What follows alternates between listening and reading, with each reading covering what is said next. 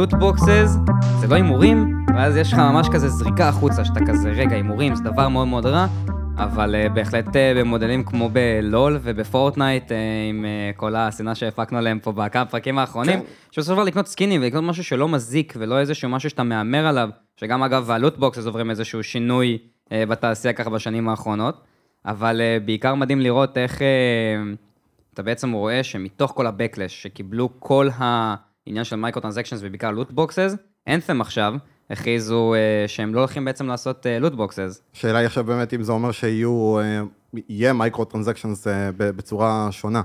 זאת אומרת, בטוח שהם ייקחו את הפורמולה הזאת לכיוון אחר, אם לא בתור microtransactions, כי בסופו של דבר זו חברה וחברה שרוצה להרוויח, וזה כן מודל שמוכיח את עצמו כמכניס המון המון כסף לחברות אה, דרך אה, משחקים. מה אתם חושבים, חבר'ה? יהיה. יהיה, כן. אה, אנחנו רואים את זה, אנת'ם מופצת על ידי אלקטרוניק ארט, כמו בטלפילד 5, שגם מופץ על ידי אותה חברה. כרגע בהשקה שלו לא היו, לא היה שום דבר.